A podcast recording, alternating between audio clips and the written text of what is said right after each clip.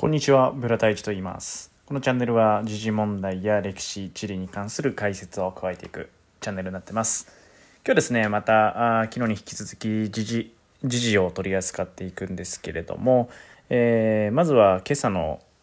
日経新聞ですね、えー、能登、能登救援と、在日米軍と協力、岸田首相救命救助に全力という記事を扱っていきます。でまあ、今回の能登半島の地震に関して、えー、在日米軍とまあ協力をしていくという方針が出てきてるみたいです。で、えー、昨日だったか一昨日だったか台湾のですね、えー、救助部隊、えー、台湾はもうそのいちがつついたちからですねあの待機をしてくれていたということだったんですけども、えー、そのまあ待機を解除したという報道がありまして。えーまあ、日本政府が断ったんじゃないかっていうような、えー、ネット上で話題になってました。でまああのー、断ったは断ったんじゃないかなとは思うんですけど、まあ、結局今、あのー、救助活動に来てもらったところでどうしてもこう道路が寸断されちゃってる状態、あとは港もまともに、あのー、接岸できないような状態、まあ、接岸してもそこから陸揚げができないような状態ってなってくるとどうしても活動に支障が出てしまうというところがあるので、あのまあそういう意味であの日本の中でえまあ解決するということになんじゃないかなっていうふうにはえ報道を見てると思うところですね。ただ今回まあ米軍についてはアメリカ軍に関してはえまあ独自でですね自己完結できると、この新聞記事の中で出てきたんですよ。政府高官の話としてね、なんかもう一人で全部やってやれちゃうと、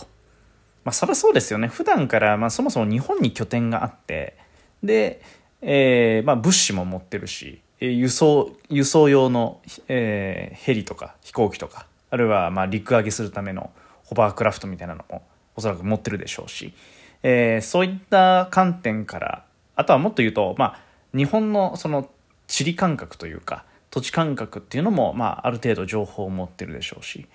はい、でもまあさらにはこう普段からですねこう同盟関係結んでる国ですから、あ例えば衛星画像とかそういったものの共有とかっていうのもうーんまあこれはやっぱりあの安全保障の観点からその機密が機密情報とかに当たっちゃって共有ができなかったりっていうのがやっぱあるみたいなんですよね。この同盟関係結んでないと。アメリカと日本はあのそれがあるのであの結んでるのでスムーズにこう情報共有というか、ここにこう何が必要だよねとかっていうのができると。実際だからあの東日本大震災の時の友達作戦なんかの時に役立ったっていうのは、あそういうこう航空写真とかあの衛星写真とかのこう共有っていうのもあのかなり大きかったみたいなんですよね。なのでまああとはまあ普段からこう今ここに出てきてる自衛隊、能登半島に来てる自衛隊と、まあ、当然合同訓練してますし、えー、情報共有なんかもそう普段からしてるというところで、うんまあ非常にこうやりやすいんでしょうね、自衛隊側も。なのでやっぱり台湾のその救助部隊とはこうどうしてもあのこう密接な関係というか関係性がやっぱり違ってくるっていうのが、まあ、今回のこの米軍の、えー、在日米軍のまあ協力、これを、えー、受けるまあ一番の理由なんじゃないかなというふうに感じてるところですね。はいっていうのがまず一つ気になったところというのであるんですけれども、あとはですねこれも今日になって報道が出てきているものなんですけれども、えー、これロイター通信ですね、えー、今日午前中お昼頃かなの記事であったのが、アメリカ運輸当局羽田事故で日本に支援提供へ、航空機の記録分析ということで、えーアメリカもですね今回の航空機事故のえーまあ、分析に力を貸すぞということで、まあ、日本側がこれ要請したみたいなんですけどね、言ってきているということですね。えー、なので今回これでもうフランスのエアバスの拠点があるフランスからも来てて、ロールスロイスのエンジン使ってるんでイギリスからも、えー、来てて、でアメリカもまあこのアメリカはまだその人の派遣をするのかレコーダーを向こうに送るのかっていうところはまだ未定っていうふうに報道されてますけども、アメリカも出てくるということで、まあ特にあのエアバスなのでどうしあの イーユー 圏内というか、まあ、イギリスはもう離脱してますけど、ヨーロッパ圏内のこの何でしょう、こう各国が得意なものを作って、でフランスのトゥールーズで一つに組み立てる、飛行機に組み立てるっていう、あの中学校の社会でやるあれですよねが、まあ、まさに今回あのあイギリス来た時にあー実感するなっていうふうに思ったんですけど、まあ、よく考えたらまあ当然その イーユー 圏内で完結してるわけじゃなくって、部品メーカー探すといろんなところ、あの イーユー 以外の国もですね関わってるっていうことなんで、えーまあ、アメリカがこうやって言ってきてくれるっていうのも、まあ、なるほど自然な流れかなというふうには思ったところですね。はい。さあ、あとはですね、えー、最後に、えっと、ウォール・ストリート・ジャーナルから一つ気になった記事をピックアップしておきます。えー、中国が一網打尽のアメリカスパイ網、 シーアイエー は再構築に苦戦という記事ですね。はい。えー、これこれ結構まあアメリカのまあ情報機関に関する深掘り記事だったんですけども、うーんまあアメリカは中国に対してこう情報収集するためにこうスパイを送り込んでるとか、あるいは向こうでそのスパイを雇ってるっていうことが続いてたんですけど、じゅうねんちょっと前にそれが一斉に摘発をされたと、まあ、粛清されたということなんですよね。ちょうど習近平さんがえー、国家主席になる直前ぐらいのタイミングだったらしいんですけど、かなりですね中国の共産党の高級幹部とかの中にも送り込んでたみたいなんですよ。でそれを一斉にバーッと摘発して、でそれ以降アメリカが中国国内にその人的なスパイ網を構築できてないと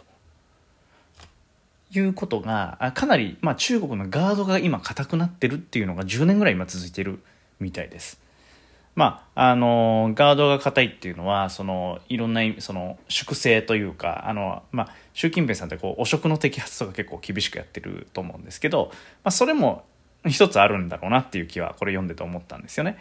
うんで、まあ、それ以外にもこう監視社会というか、あの、まあ、監視カメラとか至るところに設置してあってとか、まあ、通信監視をしてたりとかいうところで、えー、まあこうアメリカに情報を持っていかれないようなシステムを構築して本気で結構作ったんだろうなと、習近平政権はっていうところですよね。で、えー、なのでアメリカがこのじゅうねんちょっとなかなか人を送り込めてないので、こう中国の真意というか、あの中国が行っていく政策、習近平が考えていることとかをこう掴みきれてないっていうことが記事では指摘されてました。でまあとはいえやっぱりほらアメリカはいろんなあの記録媒体、情報を分析する力とか、まあ、衛星とかもそうですよね、持っているので、えー、そういった部分ではあのずっとそれが行われてると、まあ、記事の言葉を使うと電子的な覗き見で電話やメール、その他あらゆる形態のデジタル通信は傍受していると、はい、これは引き続きやっている。ただやっぱりあの関係者の話を見てると、うー本当の敵の弱点とか何を考えてるのかっていうところを知るにおいては、やっぱり人間のスパイが一番らしいんですよね。この記録媒体の解析だけではやっぱり読み切れないところがある。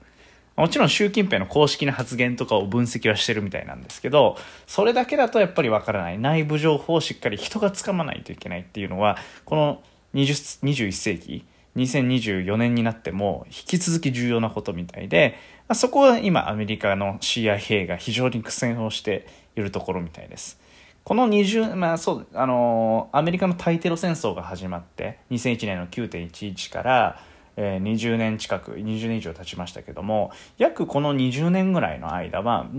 基本的にこの中東関係をかなり意識をして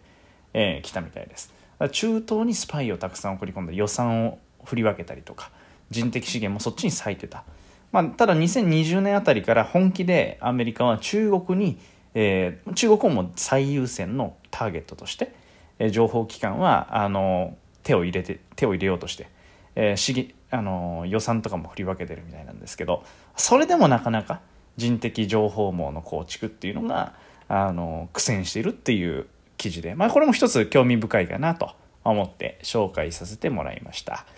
はい、ということでですね、えー、本日の、えー、ニュース深掘り以上になります。ありがとうございました。